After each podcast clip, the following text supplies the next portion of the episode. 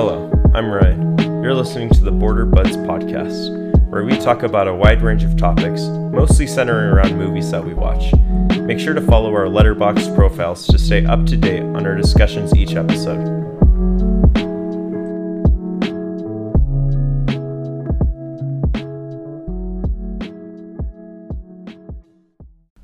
What's up, Ben?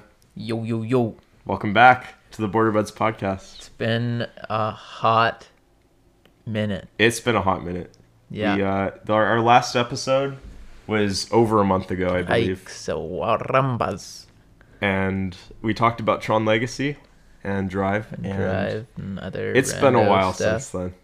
Yeah, dude, we've we've just been uh, our schedules just have not been lining up. We have so a little bit of explanation. We had um yeah, so like a month and a, a week ago, I don't know how long ago that was, like five weeks ago almost, I think. What? That we did our last pod. Oh, right. Since then a lot has happened. We Yeah. got COVID, we had to quarantine. Yeah. We watched a lot of movies in that time. Yeah. Honestly, we had so much time to pod. we we had so many I don't know why we opportunities and we just didn't and since then since our quarantine has ended we um have just, been getting at her. You Yeah. know, just getting back to life. nothing has Filling we haven't had time. any time over that overlaps with our schedules to record a podcast Yeah, so yeah. it's just been that long Yeah. so i don't know ben what's uh what's been going on since Oh the last time we Oh did a podcast. man. Well, I I think pretty much right after we did Tron, I headed out to Edmonton to go uh, see my sister and was my that brother-in-law. afterwards I think it was like it would have been cuz I was there like a month ago. So that would have been pretty close to right after Tron, man I think. Anyways, so I went to Edmonton, spent some time with the sister and the brother-in-law. Uh, we had some, we had a good time. It was awesome. Um, unfortunately, I think I picked up COVID somewhere along that line, and then I think I brought it and brought it home. We don't actually know, but, um, yeah. So I don't know. Edmonton was sweet. Um, COVID was not too bad. It for me it wasn't too it wasn't bad at all. I didn't even know I was sick until I got tested and Right. test results came back positive. So I guess I had COVID, but really I Yeah. for me I don't know what happened, but it was just uh Mm. I had a cough for like a couple days and Mm. one of those days I I got kind of dizzy in the morning and a little bit of the Mm. afternoon and then I was fine. And that was the extent of it. It was I've had colds that were way worse. So, Yeah, for me it was it was a little more. I'd say like on a scale of like one to ten. If ten was like the sickest that I've ever been, I'd probably say it was like between a five and a six. So it was, it still was pretty decent. Like there was like three or four days where I was knocked out pretty good. Like just mm. super tired, nasty headache, uh, bad shivers, no fever though. So, but I knew it was COVID before I got tested. I was like, this is this is this definitely fits the bill. so yeah. Yeah. Anyways, Yeah, it was it was you, me, and Sadie, and yeah, Sadie couldn't go back home because she had COVID and didn't want to give her Right. mom and brother COVID because then they would yeah, they wouldn't be able to work. So yeah. So we so all we all we all bunkered down in our awesome. in our house, and we just it was like party. hmm We were just watching movies every evening, cooking something cooking epic every something day, every day. listening to me listening Yeah. to a lot of Donda. A lot of Donda. So that's that's a big thing. Donda, Donda, Donda, Donda, Donda, Donda, Donda. Donda, Donda, Donda, Donda. Favorite song on the album. the best one. The best one, Yeah. if it's even a song. That was yeah. So that was. I mean, I'm a pretty huge Kanye fan. So Dude, that you was. love Kanye. I was hyped, eh, but I was also seriously worried um, about that album because that came out Mm-hmm. when me and Sadie were driving back. Oh yeah, and that's the other thing. Me and Sadie went for a big road trip, and we actually went to Edmonton as well. right. You went about what, like That- a week after me, Yeah, pretty much. or Like, no, a few days after me. You got back from Edmonton while And we were ready to leave to, for Right. Edmonton. Right. Remember you came. Yeah. So I probably came back, gave it to you guys. you yeah, and Oh, then boy. so between the two of us, we probably infected all of Edmonton with cor- the coronavirus. Which I mean, that we that's not our fault. We had no idea. No, so it's exactly. Just, it's just the way. That's just life how goes. life goes. It's life, people. I mean, that, we like we wore masks and everything. Yeah, we just- do. We do what we do.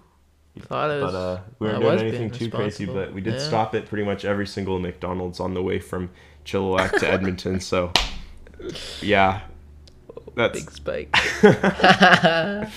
um, yeah. So we came back from that, found out we had COVID on the drive home from Edmonton. As you were And- jamming out to Don. Which was the day that Donda came out was when we were, had our big drive back. So we listened to it twice, and it is like a two hour, two hour and fifteen more than that. It's like long album? I mean, yeah, it's much a longer long than album. it needs to be. It's a Uh, long album. We listened to that two times, and then listened to more of the songs just kind of willy nilly throughout Right.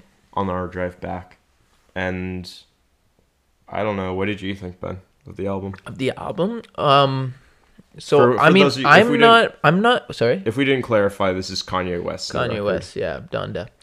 Um, I'm not nearly as big of a Kanye fan as you are, um, but I still appreciate what he does. Um, and I and I was looking forward uh, to the album, so uh, I'd say I'm I'm pretty just like half and half on it. There's some parts of it that I love, and there's some parts that I'm just like totally not not a fan of. Um, What were some highlights for you?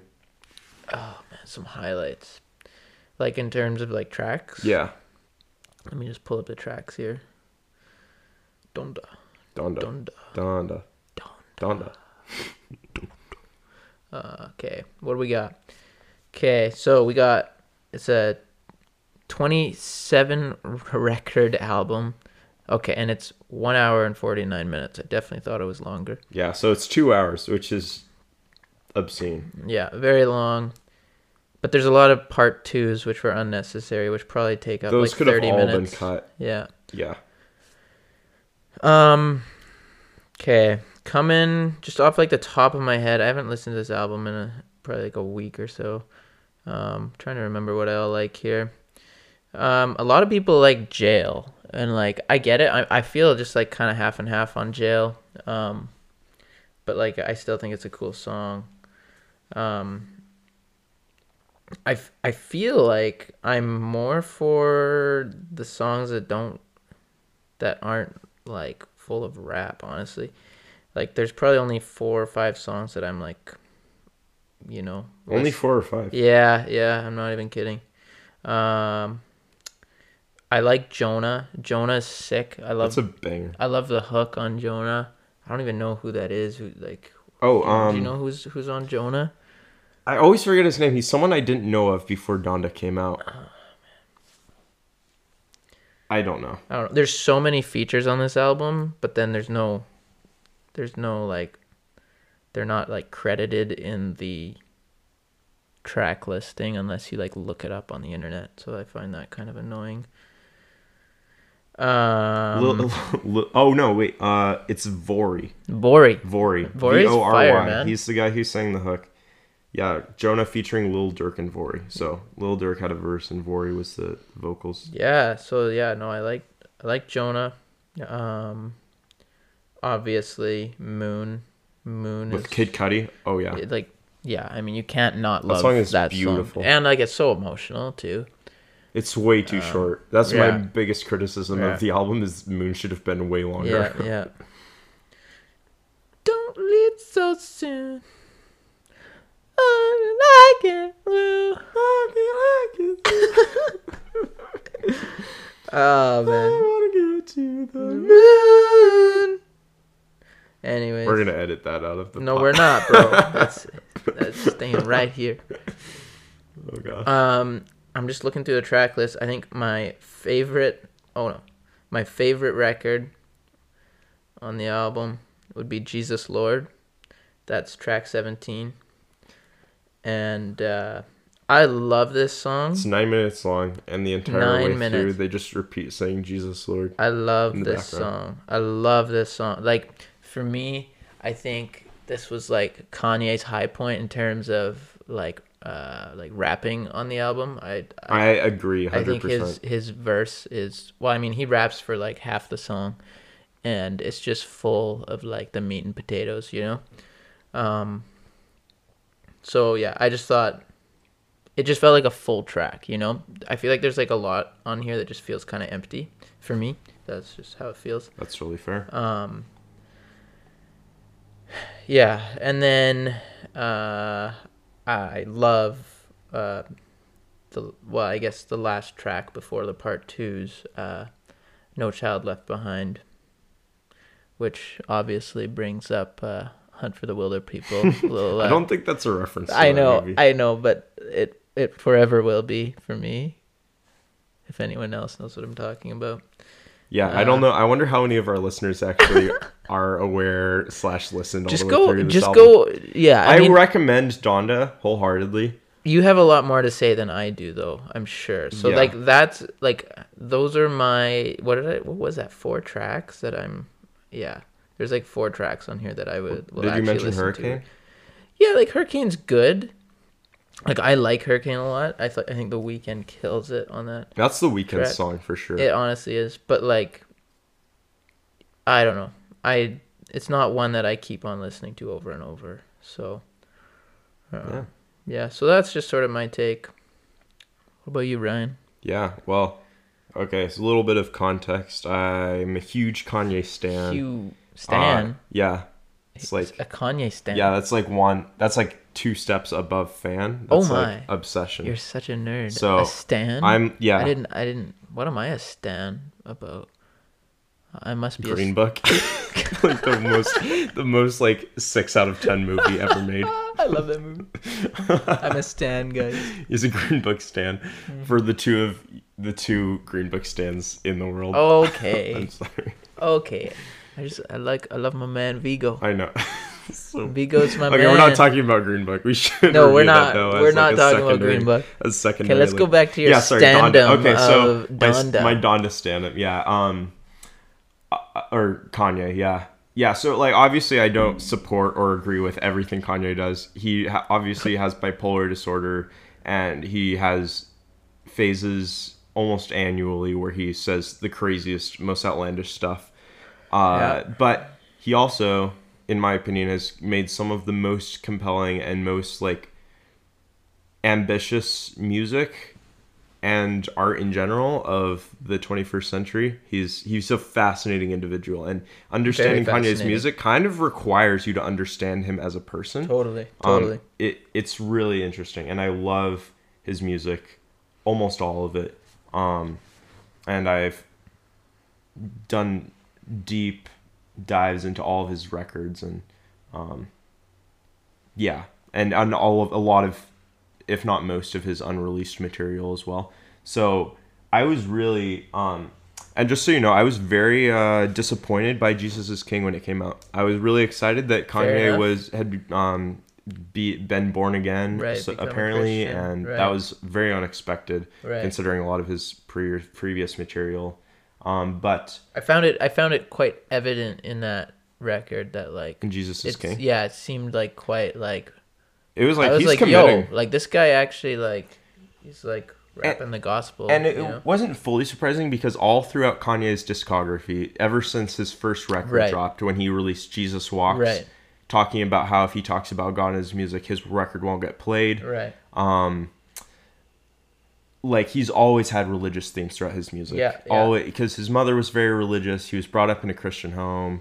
He just grew up with it and gospel music in general. So it's always been a theme throughout his Right. music, especially in 2016's The Life of Pablo, where basically the big theme of that album is his him being pulled between his family and his religion and money and fame Mm-hmm. and those the dichi- the dichotomy of the that inner struggle Mm. so going from that to uh 2019's jesus is king was or 2020 no Mm-hmm. I think it's 2019 2019, yeah, yeah. like late 2019 Yeah.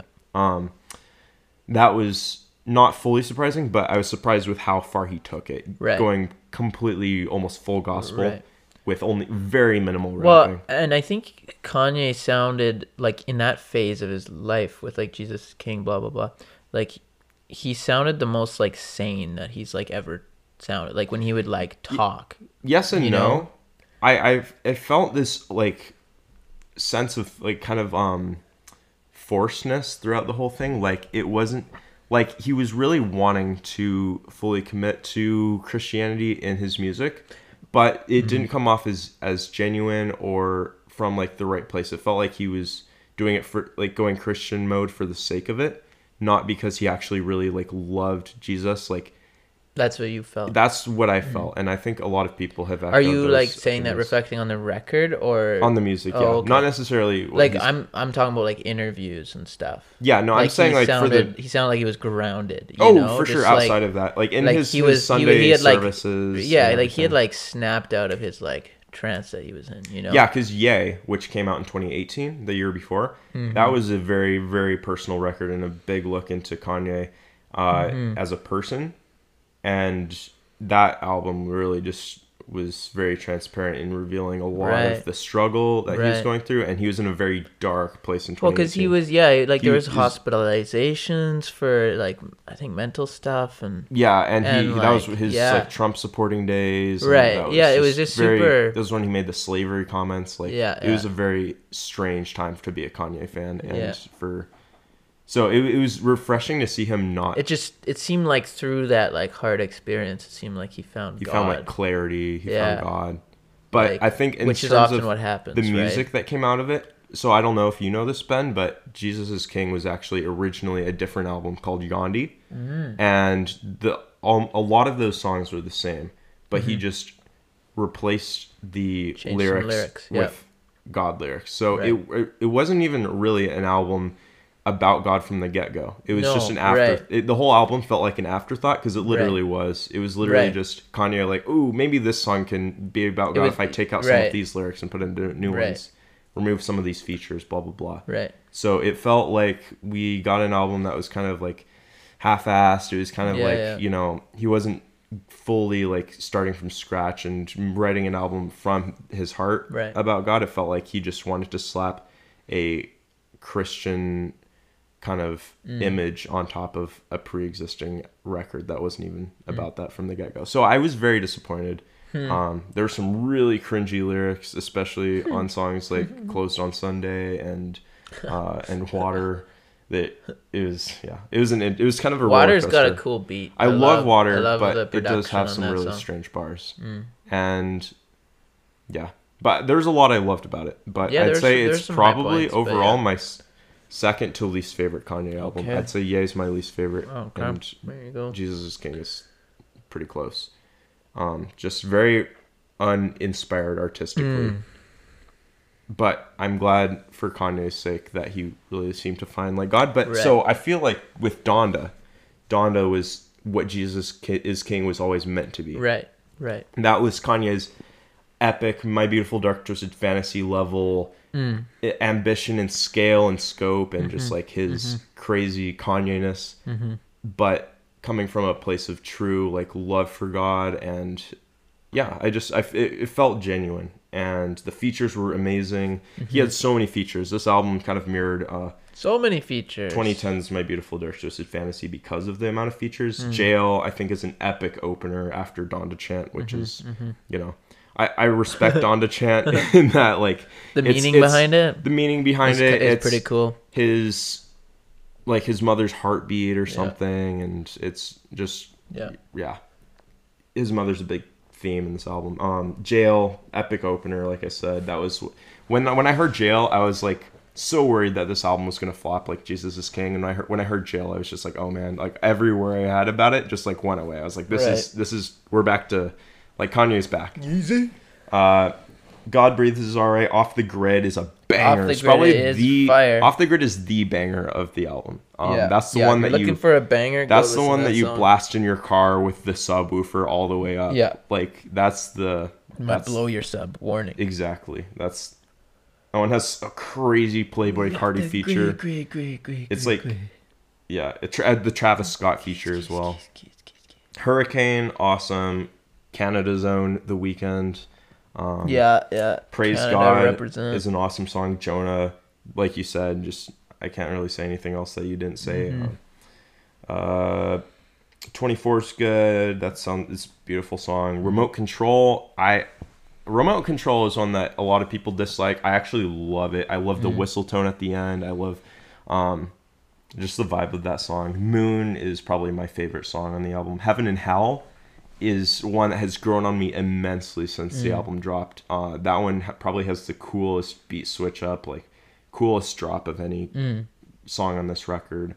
Um, Donda is a cool song that's like less conventional than the others, but I still love it. Uh, Jesus Lord, probably another massive highlight of the album. Uh, Television is probably the worst song on the whole album. Uh, that is it. The the the one on the low piano. Yeah. Dum, dum, yeah. yeah, I, That I- is that's I- that's the worst. That's song. if I Yeah. could take any song I'm off of you. that, I'm I would you. even take that song off before the part 2s Mm-hmm, Um, Pure Souls is 100%. awesome. That one with the uh, the the Roddy Ricch uh, verse Mm. that that feature is awesome. I, I'm a big Roddy fan. Uh, Lord, I need you. Come to life. No child left behind. Come to life with the piano. Oh, come to life! I forgot about come to life. That's Come a Life great song. Maybe in competition with Moon for my Yeah, favorite song yeah. on the record. Come to life is a great song. I don't know how I forgot that the one. the like the swelling strings and piano keys Yeah. just going on and on. Incredible, incredible. So many climax of the goosebumps, bro. So many goosebumps. That one, like Yeah. that's that's a tearjerker. That Yeah, one. Yeah, dude, hundred Uh, percent. and then the part two is just unnecessary. Um, yeah, yeah, that's what I have to say about it. good, Donda, dude. it's a very seven to eight out of ten album Yeah. in my opinion. I don't think it's in Kanye's top three, even top five, but I think it's a huge step in the right direction. Yeah, Uh, yeah, yeah. I thoroughly loved it. Don't love every song on it, but the ones that I do love are some of his best work. Right. So No, that's good, bro. hopefully we weren't talking about that for too long because No, dude, we're at 21 21 and a half minutes, yeah. minutes. We're fine. We are just golden. so should we? uh I mean, I'm sure. Oh, What? What's that? nothing. So we're. I guess we're still kind of talking about life updates. Um. Oh yeah, you got a big one, buddy. Yeah, I got a big. I've got kind of a big life update. I got engaged. Woo! Yeah, that's big. Uh, proposed to my girlfriend of two and almost a half years on Yeah, it's a long time. Uh, towards Is that week? and a half mid September. Two and a half, two weeks ago. Yeah, I think it was two weeks ago. Yeah, so I'm engaged now. Uh, Woo! that's pretty exciting stuff. I'm excited. We're frantically trying to plan uh, wedding dates and venues and all that kind of stuff because people are asking us and we didn't plan anything, so we have no idea. We're just telling people, yeah, we don't know. You're feeling the shenanigans already. it's it's already two weeks in. stressful. Yeah. Yeah. But we're both very happy and it's pretty huge news for both of us. So, yeah. it was uh, right like a week after quarantine ended Yeah. that I popped the Right. question and Right. yeah, And that's probably my biggest yes. life update of yeah. It's a big life update. It's, uh, it's one of Congratulations. the, those big updates that you only get once. you or- only get once. Well, statistics would say otherwise. Statistics would say otherwise, but but uh, yeah. yeah. Awkward. Anyways, uh, what we should probably talk about movies. Yeah. So, we got we got the first one. we got two movies on the chopping block today. yeah, we watched a lot over. Um, Yeah, yo. So, So yeah, we got lots of movies on the chopping block that we're are gonna coming we're up. gonna go over some of the ones we talked And, about, like- and this is the first one I think that we watched Right. in our quarantine. It is. It is. It was the night that you guys got back from Edmonton. Yeah. Sadie was like dying on the couch pretty much. yeah, yeah. She was sick that day. Um, but uh, yeah, so we watched a lot of movies. Uh, this movie came out in what was it? Here, let me just pull it up 1966, I want to say. 1968. 1968. So it's an oldie. It's an oldie. So the movie is The Party, featuring Peter Sellers. This uh, it's directed by Blake Edwards, which he directed Breakfast at Tiffany's, which is one of the most uh, one of the biggest and uh, most successful, most influential, most pivotal movies of the '60s, Right. um, and of all time. It's just a big film in uh, in cinema history, and it's beloved by so many people. It's yeah, it's just Breakfast at Tiffany's is a really monumental like moment in in cinema history. So uh, this guy's movie, The Party, spoiler alert, not as good as Breakfast at Tiffany's. Still one of his top movies. He also directed all the original Pink Panthers. So, yeah. uh, which also featured Peter Sellers. yeah, so he's got a he's quite he's got quite the uh um Yeah. filmography mean, under his belt. Yeah, so I think the biggest thing I can say right off the bat about the party is that it hasn't aged well. Like No, I you- think I think back when it came out, this was a hot movie, from my understanding. Like, and I think just as as time has went on, it's become more offensive and just like less funny. It's just not not the kind of comedy people are into nowadays. It's like it's like it's like you take um Disney's uh like original animated Peter Pan movie, like you know the Native Yeah. American scene Yeah, where they're yeah, all like right, right. it's massive like uh Indian Native American Mm-hmm. stereotypes. And you take that and you make it the whole movie. right yeah so there's definitely a lot of like yeah racism it's it's just like movie, which is humor that maybe was funny in 68 but like and more widely in accepted, our more right? progressive world Exactly. and where people are more socially conscious socially aware uh, it's just not good. No no. So Um, essentially peter sellers uh he he plays yeah give us a uh, premise hey? Yeah yeah just give us a yeah premise, so he he plays in an uh he's an actor from india in this movie. Um so you can imagine what that would be like having peter sellers having a pre- white dude dress up in brown face and, and play an indian guy. Right. And especially peter sellers. Yeah who I mean I, lo- I love the guy but this movie just did not uh didn't quite hit the the mark like I was hoping it would. I remember watching this movie when I was really young. Like I just remember like the opening scene where he's like playing the trumpet up on the hill Mm. and uh and I just I thought this movie was going to be a lot better than it was this time around. Um so yeah, I convinced Ryan and Sadie that we were going to watch this movie. And as soon as soon as it came on, I was like this was a bad idea. but I didn't say anything. no man um, yeah um that yeah I, I really don't know what to say like there okay looking back on it it's not as bad like the filmmaking wise there's a lot to respect about it there's a lot to Yeah, like about it Totally. And let's the setting is pretty pretend like- cool. let's take the brown face out of it Right. take the horrible indian stereotypes Right. out of it um it's well shot it's Yeah. well acted there's a, there's there's some good things about it. there's some about good comedy movie. in it Yeah, that's not racist. Like there are some really funny moments.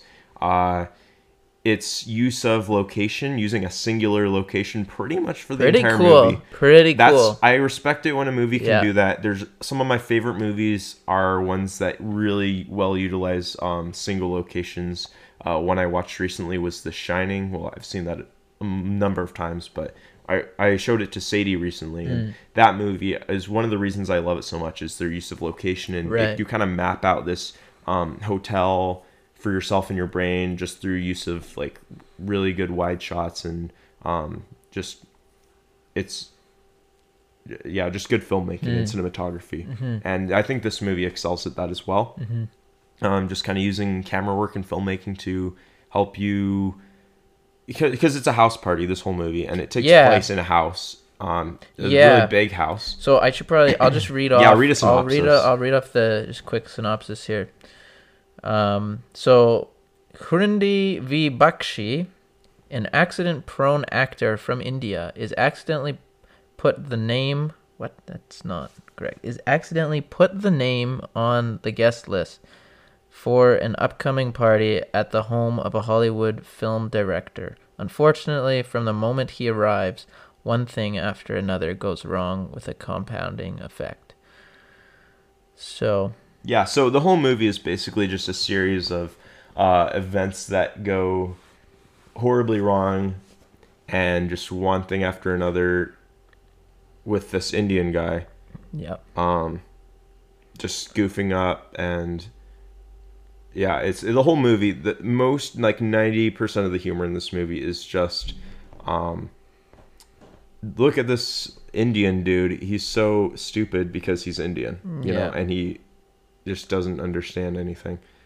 Like, yeah. Yeah, it's it's unfortunate. it's very unfortunate. Uh, it was pretty painful uh, watching a lot of this movie.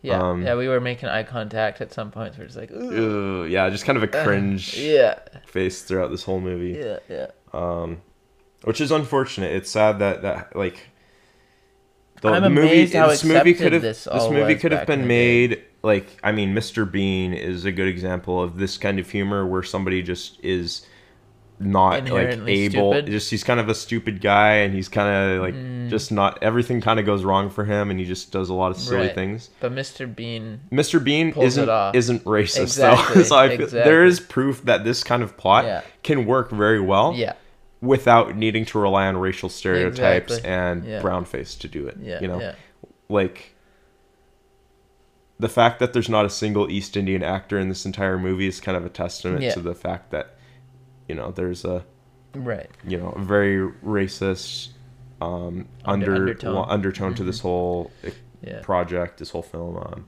it feels like that. it's it's hard to enjoy. sure. Mm-hmm. Like there's things to enjoy, but it's hard to enjoy them when the whole movie is basically one racist stereotype. So Yeah, that was kind of unfortunate. There's a couple of movies like that um, that came out around this time that, uh, you know, it's like, yeah, I really love this movie, except for that one part where, um, you know, there's this racial stereotype or whatever. Mm-hmm. Um, and you, you like, we're not just talking like one like race joke or whatever. Like we're talking like, that, yeah, really big things Mm-hmm. that are significant enough to warrant, you know, skipping yeah, skipping them or just like I don't know. yeah. It there was a lot of uncomfortable moments, but uh, I gave it one and a half stars. I think. Uh, let me see. What did I rate it? I reviewed it one and a half. Uh, Do you have a long review? I have. Yeah, I Oh, wrote okay. a pretty long review. We Should I won't read my review? no. Um, yeah, I mean, I don't have a lot to say. There's some cool parts. Uh, whoever who played the Claudine Long Long Long Longe. Long, longe, longe. I don't know. The girl in this movie, she, was good. She does not have much of a filmography, though. No, No, she got two two movies. the Andy Williams Christmas show from 1971. She was good though. She might have been like the high point of the movie, actually. Um, what I what I found interesting is like, as as dumb as they made this guy look, he was still like the nicest guy there. You know. You know what I'm saying? Yeah, like like they made him look like he was like the most decent like man at the party you know who like cared mm, yeah. Did they though?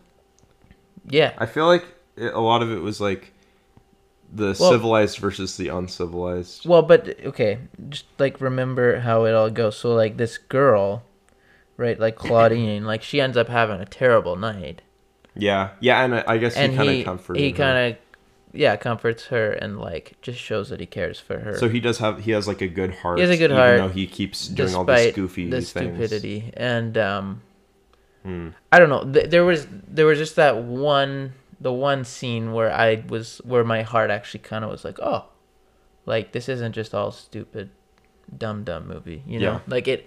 There there felt like there was a little bit of actual like.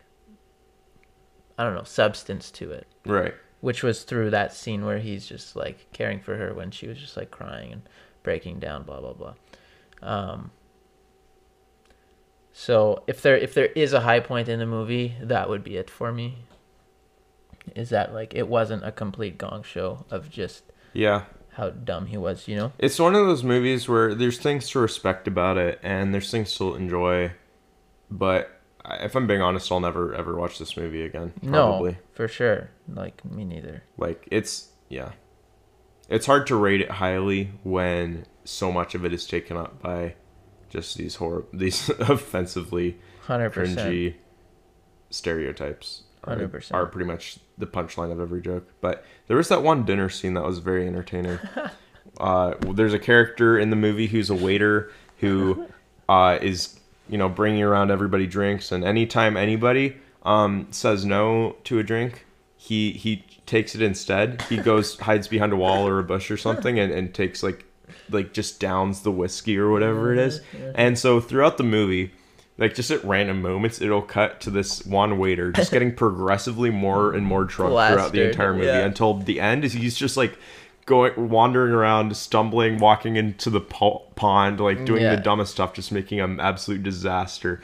And oddly enough, he and uh, the main guy, Peter Sellers' character, they just uh, kind of end up wreaking most of the havoc Yeah. of the movie It's together. so bizarre. even though they never really like It just it felt very out of place. this though, movie this whole movie felt like a trip like it felt like a fever dream a little bit like i'm like did, did i really just watch this movie like, Like, how is this a real thing like the waiter, he'd be making mistakes at the table, and then the head waiter would like choke him in the he background. would like strangle him with both his hands like and the, the doors would swing open and close and you could like just see like and you're like, oh shot. no, is he gonna be like dead? And then no, next scene he's back doing the same thing. like how has he not been fired it's Yeah, just yeah. he keeps it's uh, it's like this repetitive humor in, in all these peter seller movies like especially the pink panther movies like Mm-hmm. they all share these kind of like not like almost episodic kind of like things where it's like Mm. i don't know it's all connected but yeah, they feel slightly episodic yeah, the I know- jokes. Yeah, right. um and the end scene is so absurd It's There's like 10, elephants 15 minutes of ab- and- it's probably like 20 minutes of absolute and chaos. foam and lions i think or something lions. wasn't there like a lion or was it just so. the I elephant think it was just the I elephant. it was madness and there's the, just the anarchy, Noise was the yeah, noise was and so music and I chaos say, and Cool cars House- and cops Cool House. But I was looking into it and like i love the like retro 60s apparently they like totally just like made this set and it wasn't actually in the house that No? they like filmed out the outside of it was actually just a random set in uh, in LA somewhere. So I was kind Uh, of you could disappointed have had by that. fooled. I thought that they like found this super cool house and they just made a movie in it, but i thought so too I believe they were two separate. uh, but they were separate from each other. yeah anyways i uh what what did you give this movie One and a half stars out of I, five. I gave it the same exact score yeah. uh So it i i can't recommend it else. No, can't recommend no, it I would not recommend Um, this movie. if you want to watch a, a good uh, movie by this director, I would uh, watch Breakfast at Tiffany's. Sorry, Blake Edwards is the director. yeah. Breakfast at Tiffany's or any of the Pink Panther movies. Yeah, Especially- which was the one that we watched if you wanna, together? Yeah, yeah, that was the second Pink Panther. Was if it? you want to watch a good The Pink Peter Panther Sellers Strikes Again. um, Watch yeah, the Pink Panther Strikes Again I think is that's the one. hilarious, Yeah. and it has the one scene that we always quote all like twenty four Just seven. yell, Doug. Is your dick Mate. big? Also, um, you know that Andy Williams Christmas show movie I was talking about? I've there's like four reviews on Letterboxd for it, and one of them is so funny, and I just have to read it. I, I don't even I've never seen this movie, but I just found this random review, and I liked it, even though I've never seen it. So this guy um uh says if you look up, so this is for um the Andy Williams Christmas show, which I guess is the pre- the um, premise is Andy performs the most wonderful time of the year, among other classic tunes, and celebrates Christmas with his family. The Osmond brothers are also along to celebrate the season. This looks like straight 70s cheese, like some holiday special mm-hmm. garbage or something. But somebody says, if you look up any of these old holiday specials on YouTube, 90% of the comments are like, God help this world with no values and no clean shows like this anymore. The remaining oh. comments are sweet, sad poetry like, Mom made popcorn and we watched this while waited for dad to get off the late shift. Of course, neither of them are around anymore. Oh my. I don't know why I related to that um, review so much, but I don't know. I feel like I always see like there's sappy like YouTube videos or movies or whatever, and people are there's always people in the comments like that. Um. Anyways, that was the party. Party. Yep. Can't- I, I don't really have much more to say. I do not either. I think we talked pretty at length about that. yeah. Well, yeah. It's what what I find surprising is how many people like this movie. On uh, on Letterboxd on IMDb. IMDb. I think it's a lot of nostalgia. I think a lot of people revisit this Right. movie just to like um, get a piece of their childhood, and then they're like, "Oh man, that was such a hit of nostalgia." Five stars, you know. Yeah, like like Letterboxd gives it a three point six average, and IMDb is uh, seven point It surprises me because Letterboxd is a very progressive, very liberal Yeah, app. So you'd think that something like that racist would get chewed up Yeah. and spit out pretty quickly. But I guess we not. are wrong. we are in the minority giving it a. It's too. yeah, it's two conservative dudes giving it a one and a half star yeah, yeah. on Letterboxd when it has a pretty good score yeah, overall. it's just yeah. Don't be deceived, guys. Don't be deceived. No. Okay, so the what's the other movie we're talking about, Ben? Um, I don't What was I that? I don't know what that was. I was just the build up to. uh You're so strange sometimes. I'm strange. Yeah. Okay. I The other movie we watched was after. Okay. Back up. We watched Once Upon a Time in Hollywood a couple episodes ago. By we reviewed Quentin it. Tarantino, Quentin yeah. Quarantino. Quarantino. Tentin Quarantino. That was Quarantino. the best part of that whole episode. Yes, it was. Um, and that was the first Tarantino movie you'd ever seen. That was, yeah. Once upon a time in I was like, man, Crazy. Ben, How have I been You out have of to see so some long? more Tarantino because I mean, He's like maybe the most prolific director of our day, who's like well, alive right now. he's yeah. I think a lot of people would say that. I don't know if that's true necessarily. I think Well- there's other directors with more. Yeah, but I think He's I the, think one of the most consistent directors Yeah. of our day for sure. Yeah, Like his movies are all pretty well loved and received, yeah. and he has some really truly iconic films. Um, but I was like, so okay. Um, what did I even say here? Um, yeah, I was just like Ben, we got to watch another Tarantino movie. I can't believe you've only seen one of them, and it was like Once Upon a Time in Hollywood, which is like the least Tarantino movie. Right. So And I I, convinced Ben to, uh, uh, kind of against your will a little bit, like No, like No? I, this was one. I was like, okay, I, like out of the Tarantino movies, this would be one of the next ones that I would Okay. watch. So Yeah. I convinced you to watch Inglourious Basterds, boom, that's the and movie. we both watched it. To, we uh, actually us and Sadie watched it, and at the end of my quarantine. Yeah, was the, that was the last movie of our quarantine. That's funny. We're talking about the first and last movies of our quarantine. yeah. Uh, and Ben, like, I mean, long story short, I've always, I've, I've loved this movie. I've seen it many times. Yeah. I love it. I think you loved it as well. yeah. Yeah. Sadie was a huge fan. I I would say I really liked it. I wouldn't say I loved it. Okay. But I did. I really liked it. This was a solid, a solid film. Okay, I'll read the I'll read the um the Synopsis. synopsis before we get too far. Yeah. Uh, once upon a time in Nazi occupa- uh, occupied France, an, in uh, in Nazi occupied France during World War II, a group of Jewish American soldiers known as the Bastards are chosen specifically to spread fear throughout the Third Reich, Reich by scalping and brutally killing Nazis. The Bastards, led by Lieutenant Aldo Raine, soon cross paths with a French Jewish teenage girl who runs a movie theater in Paris, which is targeted by the soldiers.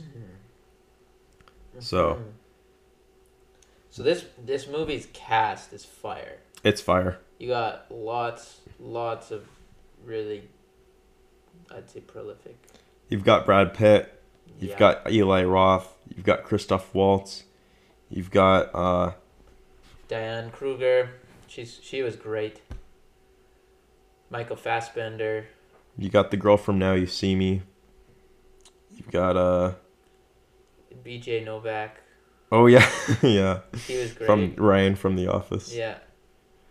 Um, Yo, so uh, this is just a random, um, random fact that like, in the office, because like they, they were like filming the office at like the same time as Oh, yeah? as this movie, and like there's like a a, a time in the office where like he goes away, and like it was because he was like filming Inglourious Basterds, so they just Oh, So they they in that- explain that in the show. but they don't explain it that he's out in filming Inglourious Basterds. It's just that was the reason Yeah. of his absence. That's funny. yeah, so like- it was just random. But anyways.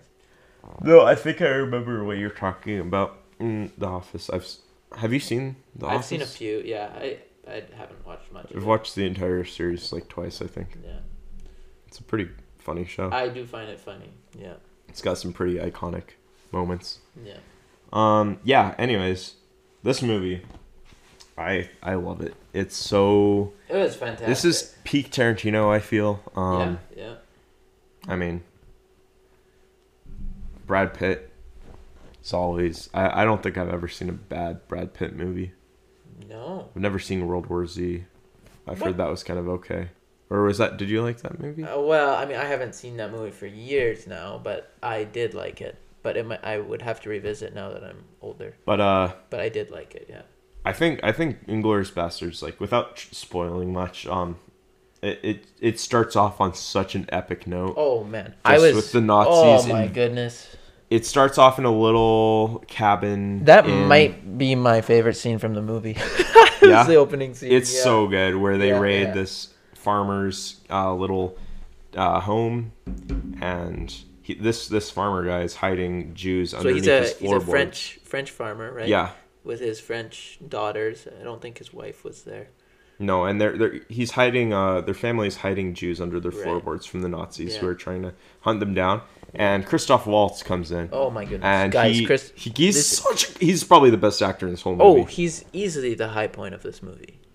he's so scary. There's no competition. Every here. time he's He- on screen, you're just like, absolutely this guy it. is going to just oh man, he's so scary. man, yeah, he's What an he's intimidating terrifying guy. in this movie.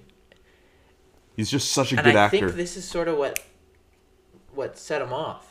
Like, I'm pretty sure this is what really gave him ground was Inglourious Basterds. yeah, Yeah, based on like what I've been like listening to and like, um, it's really interesting because like, uh, Tarantino he was he thought he had made an an unplayable role. Uh, like he thought that like like the role that Christoph Waltz played was like an was an unplayable role that no one could play this this character and um, but then they had an audition from Christoph Waltz and they and then he he knew that this was the guy. Um, he was also in Django Unchained, another Tarantino movie. He mhm. was. I remember him being really good in that. Hmm. That came out in 2012. So right. this came out in uh, Inglourious came out in 2009. 2009, yeah.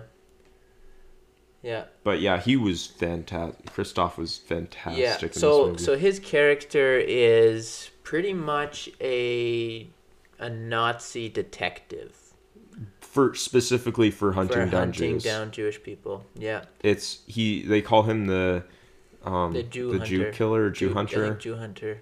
yeah. Yeah. he has like this nickname, and right. everybody knows about him Yeah. because he's just so good at what he does, Yeah. and he's never like not been successful at killing any Jews that he's hunting down. Yeah. It's crazy.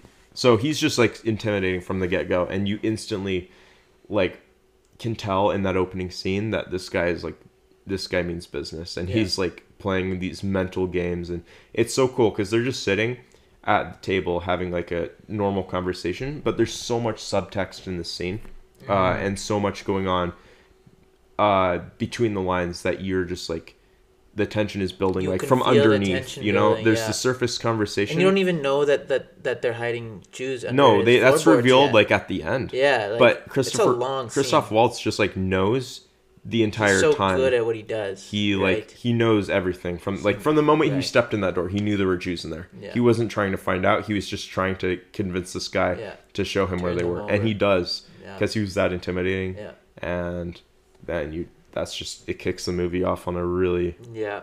crazy note. You're like, what am I in for? Right. um, and it just gets better from there. Well, I don't know if it gets better from there, but it definitely Oh yeah. I definitely mean, was a great was way to a- kick it off. yeah. The movie didn't really get any worse from there. No, it's it- just like Yeah, it was just that's a what I very would say. consistently. It's hard to get better than the opening scene Right. from Glorious Bastards. Yeah. And who is the who is the guy playing the Frenchman? I really liked his his acting, but th- that was the only time that he was in the movie. The Um, Frenchman, Yeah, like the the dad. the uh, dad. Oh, yeah. the guy at the opening scene. Yeah. Um. oh, Denis Ménochet. I think that's him. Played Perrier Lapadite. He was great. Um, yeah. I I don't think I've seen him in any other movie. Oh, he's gonna be in the French Dispatch, which is an, which is an upcoming uh, Wes Anderson movie. Oh, interesting. I'm pretty excited for that. Of course, Bill Murray is going to be starring that one. Um, Yeah, we'll have more to say about. Uh, back, yeah, we'll go, let's go back to uh, what we're talking about. uh, um, okay. what were we talking about? Well, okay. So opening scene. We talked about the opening scene. Opening scene was epic. Um, Fire. just the I love the whole dynamic of the bastards. This group of uh, Jewish American soldiers Mhm. who are have just kind of gone rogue a little bit. Yeah. Like they're not Yeah. really operating. They've kind of got their own mission going Yeah, on. They're yeah, not really Seems like it. they're not really fighting the war normally. No. Like they are. They're going and you know they're fighting battles and stuff. Yeah. But th- that's not really shown in the movie. What shows them basically terrorizing Nazis. Hmm and they go around and they they try to kill as few people as possible so that they have these like prisoners essentially. And then they just mess with them. They like torment them mentally and make them tell them all this information. But, But they have fun with it. Are, yeah. like they've got so, it's like pretty sick but it's like nazis are pretty sick so it's like Mhm. you kind of justify it and This- you're like this, you're like it's actually it's okay because these guys are so Like, horrible this this movie is a big. It's just a big revenge It- sort of. almost all of Tarantino's movies Right. are revenge movies, but this Right. one's unique because it's not a revenge movie to one person. It's a, like a revenge movie Yeah, for to like the Nazis. to the Nazis in general, Right. which I thought that was pretty cool. Mhm. So It's interesting because it is a really touchy subject, right? Like yeah, it's handled like, very It's like, can you really rewrite the history of of like World War II, right? Like and, Yeah. and uh, yeah. This movie is Yeah. completely not based in any true story at all No. whatsoever. It's it's completely just fun, but. other than like some like Hitler, obviously. there's a couple like- of like historical events and historical Yeah. people, but Yeah. all the stuff that happens in this movie pretty much is fictitious. So yeah, um, yeah. which makes it interesting because uh, Tarantino has a lot of, uh, you know, source material to work with, but he also has Right. complete creative freedom at the same time, which I feel like is just a recipe for awesomeness. right. Um, and it, it works really well, I think. Uh, hmm that way you don't ever have to get hung up on plot holes or hmm you know historical accuracy because you're just enjoying it. Yeah. Um, and yeah, I think the revenge dynamic works really well. hmm Uh, that first scene where they are trying to have the Nazi soldiers tell them where their Mhm. troops are hidden hmm is really cool, and they they're like, this one guy just like won't tell know him. He's it's just, just, not gonna end. he's just too like, proud, this is and gonna end bloody. then they're you like, know? all right, bring out the bear Jew. and Yeah, they're like, right.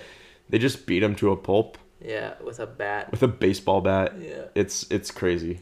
Yeah, so they they uh it's interesting they sort of uh or Tarantino he explains each of the uh uh the bastards and they, they all have like pretty interesting Yeah, uh, they like, they're all, background. to they're all very like um some of them get more time to shine than others, but Yeah, they're all yeah. interesting, and you yeah, you get care a, you about get you get them. some yeah, you get some character development, which is really nice. Um, because like this movie, like for me, it was not at all what I thought it was gonna be. Um, because I hadn't really looked into it. I just knew I wanted to see it because I knew it was just like this revenge movie and like uh, alternate ending to like World War Two and um.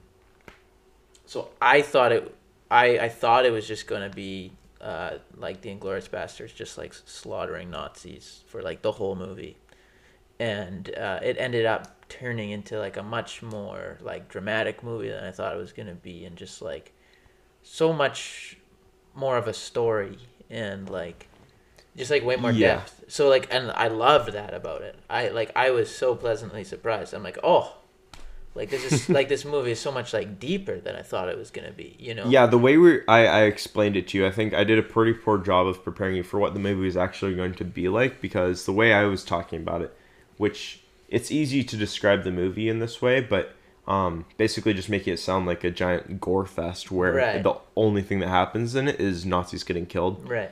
which is a big part. It's pretty much the plot of the movie, Mm-hmm. but most of the screen There's time, so much. most of the runtime is taken up by conversations, dialogue. dialogue, Man, the dialogue in this movie is fire. if if one if Tarantino can nail one thing more than action and violence, Yeah. it's dialogue. Yeah. And what's so crazy is like this movie has so many different languages in it, right? Like you've got like your your English, your French. Yeah, a your- lot of it is subtitled. Your German, your Italian, like it's it's pretty cool. Yeah. How it's got so many different. I can see how a lot of like film bros would be like watching this and be like, "Oh man, I'm so sophisticated because I'm watching a foreign film." it's literally the most American movie ever. Oh boy, yeah, yeah, it is. It is. Um, I think another another thing that like surprised me, like I thought this was gonna be like another Brad Pitt movie, and like it didn't feel like a Brad Pitt movie at all. Like it- we'll get to that. Um, there wasn't really a main character in this movie. I, like maybe uh, oh, what's that girl who plays uh, the Jewish girl? Um, what's her name? Me- is her name Melanie I don't know how to pronounce her name. Melanie Laurent? Laurent, I think that's her. Yeah, Um, she was really good. Oh, she's so good. Um, she might have been the main character, cause it the plot kind of It starts with her and ends with her. Yeah, yeah. Um, but there's so many different um different storylines that come together, right? Or I guess maybe two or three storylines that come together, right? Mhm. You've got your bastards who are like planning to kill these Nazis. Yeah, it's it's all these intersecting stories. yeah, and Yeah, then you've got this Jewish girl who wants to have revenge because, I mean, like the Nazis killed her whole family, Yep. and so, so their their uh, I guess plots uh, line up in the end of, of this movie, and They almost work against each other. almost It's all Yeah. yeah. I don't want to get into spoiler Right. territory at all, but we can get there eventually. But it's it's it's a really um yeah it, i don't know the whole movie feels like all of these you know dominoes being set up and then at the end they all get knocked down in the most like epic way possible mhm, you know mhm, it's it's so sick mhm. um i love the use of music in this movie Mhm. setting the time period and the locations Mhm, mhm. um, I love the cinematography. It's a very clean movie. I'm not sure if it was shot on film or not. I don't I, would, I think Tarantino shoots all of his movies on film. Um, He's a purist. he's a purist. He's a Hollywood purist. Yeah. Um, he, it's it's really gorgeous to look at. It There's is, just all yeah. these landscape shots that are Yeah. beautiful, and even the violence is just really heavily stylized um, Yeah. in typical uh, Tarantino fashion. But Yeah.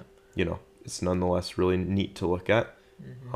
Uh, acting is top notch, especially. Christopher Waltz Christopher Waltz. He or Christoph Waltz. Yeah, so he he won uh, an Oscar for this movie. Um, I'm not surprised. for I think best supporting Actor. yeah. actor, I believe. I will just confirm that here. um, awards, yeah, Oscar winner for best performance by an actor in a supporting role. I feel like it's hard to go. say. It's hard to say anything negative about this movie. If you had any critiques, or, I do I do have a, a, little bit a little bit of critiques. Um, I don't know. If, I guess we could get to that now. Yeah. Um, base. I don't know. For, for me, I was a little. I was a little disappointed with like how everything played out in the end. Um, because I was, I just thought. I don't know. I thought these like the Inglourious Basterds. I I was thinking they'd be a bit more of like. I don't know if like professional is the right word.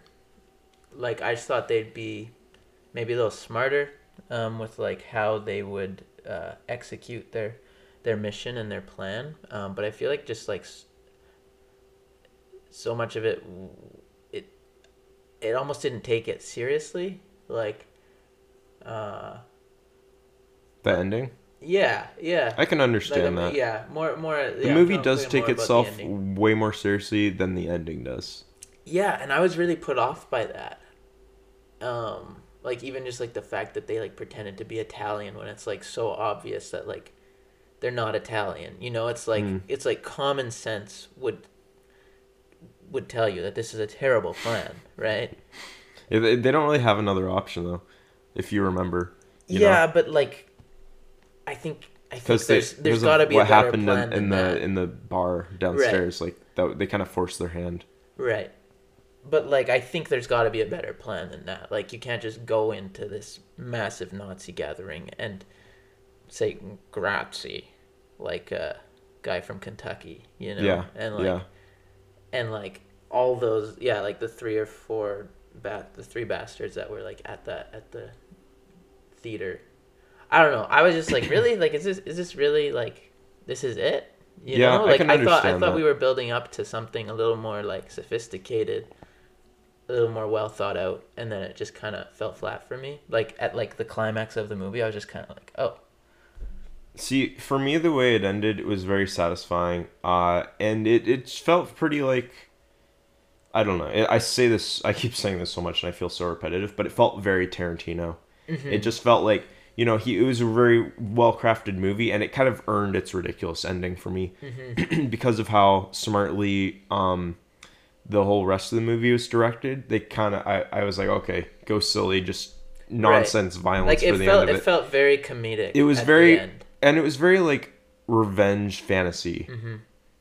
uh it was very like you know all right let's this movie's been very smart and very thoughtful this entire time and let's now it's time for just the big killing nazis revenge scene you know Mm-hmm. um and i i enjoyed it i agree that it kind of like some parts of it didn't make sense and that kind of threw me Mhm. for a loop a little bit um but I think the way like after the big scene when they ended it on kind of a quieter note and I kind of Yeah. like I liked the final scene like the final Right. final scene Right. I I That's with like Christoph Waltz. yeah and, in in like the woods yeah, yeah. I thought that was good that was Yeah. I'm glad they didn't just end it on that big finale and um I felt like there was a good amount of tension in the final scene Right. that you're like oh no are they actually going to successfully pull this off Right, and which is like that's good to have in there. they It's didn't it's just lose all tension altogether No, right. It's just odd how it turned into like this, pretty much like suicide mission. You Yeah. know, like where it's like it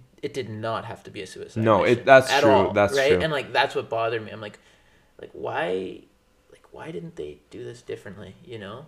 I I I agree with you there's a couple of times where I'm like Right. there were some plot holes. Yeah. So so like that's like my biggest crit- critique of the movie, and like that's why I rated it like a four out of five on Letterboxd because I was just I just was I was disappointed with the ending. I really was. I can't remember if I gave it a four or four and a half, but uh, okay, I gave it a four. I would, I would almost, I would almost movie, give though. it a four and a half. such a good movie. Like, it's one of my- I, yeah My favorites. It's it's a. The more I talk about it, the more I'm just like, yeah, I don't know why I wouldn't give it a four and a half. yeah Because my only critique is that, you know, I'm right now as we speak, I'm changing my rating to four and a half. there we go, done. Um, it's it's just great. I highly, I cannot recommend it enough for any of our listeners uh, Yeah. who are down for some good old fashioned Nazi killing. yeah fun. there is violence There is vi- not not that much though. not that much but like the violence is it's violent It's it's there's no part of this movie that's more violent than the ending of Once Upon a Time in Hollywood. you, no totally you're totally right Like more people die, but it's not as gruesome. yeah no you're totally right so um, yeah. well, oh, also, um, just throwing this out there, I said earlier that my favorite scene in the whole movie is the opening scene. I changed my mind. It does get better than that. It- there's a bar scene The bar where scene is that that's my too. favorite part. That is the tension The as at an all time high. insane. You Oh didn't think the tension could get more than the Oh, opening scene, but it does. so And it's ca- it's the bar Ah, scene, I and it, I loved it. it so Yeah, much. no, I- oh my I gosh, it yeah. I and the way Yeah. that it all went down was so smart, and uh, just go watch it. yeah yeah So my final rating is four and a half stars. there you go What about you, Ben? Final Four. rating? I'm sticking with my Four four stars. I will stick with my got a four, four and which a four a still a wonderful wonderful score So overall, um, I'm way better than if you if you had to see Party or Inglourious Basterds. uh, I think that I think we've made it abundantly clear which one we prefer. yes yeah so yeah yeah, yeah. Got any uh final thoughts, Ben? Hmm. Final thoughts. Well, okay, yeah. So I mean, um, I also wasn't a huge fan of like how Melanie Laurent uh, character ended either. I thought she was much smarter. Than, Yeah, I agree. she was that much was smarter than than how it ended. I- so, agree. um, yeah. So again, We're dancing around spoilers here. Oh, but that's okay. Like people know. It's like, a- people can stop listening when they Yeah, when that's when true. they're like okay. It's an old movie too. 2009. How? Yeah. What's t- 12 years old? Yeah. 12 year old movie. Yeah. Yeah. years. Yeah. I'm not that great at math. I liked Michael Fassbender's performance. I agree. He That wasn't was- in it that much. no, he wasn't. I wish he was in it more. I yeah. But he did really good. Diane Kruger really killed her role. She was awesome. Um, This movie is um certified good. yeah, certified good. Definitely, definitely watch it. Do you have any uh final recommendations? Music, movies, books, Mm, no, otherwise? No? No, that's that's it. That's it. I'm trying to think if I have anything. I watch. I, I think in our next episode, I'll I'll go into detail about some of the movies I watched in between um Mm, our last episode and now because I right. I've watched it. 27 movies goodness. since our last episode, but our last episode was a long time ago. It was a long time ago. Uh, right. but uh, I I, I movies. I'm gonna go over them because I've kind of been. Yeah, we I've watched a lot. So, I'll, I'll share some more of my higher uh, film recommendations in our next episode. Sounds but, uh, good. All right, we've uh, gone over an hour now, so I yeah, think it's probably time to call we'll it, Cut it off. cut it off. Thanks for listening, you guys. See ya. See you in the next episode.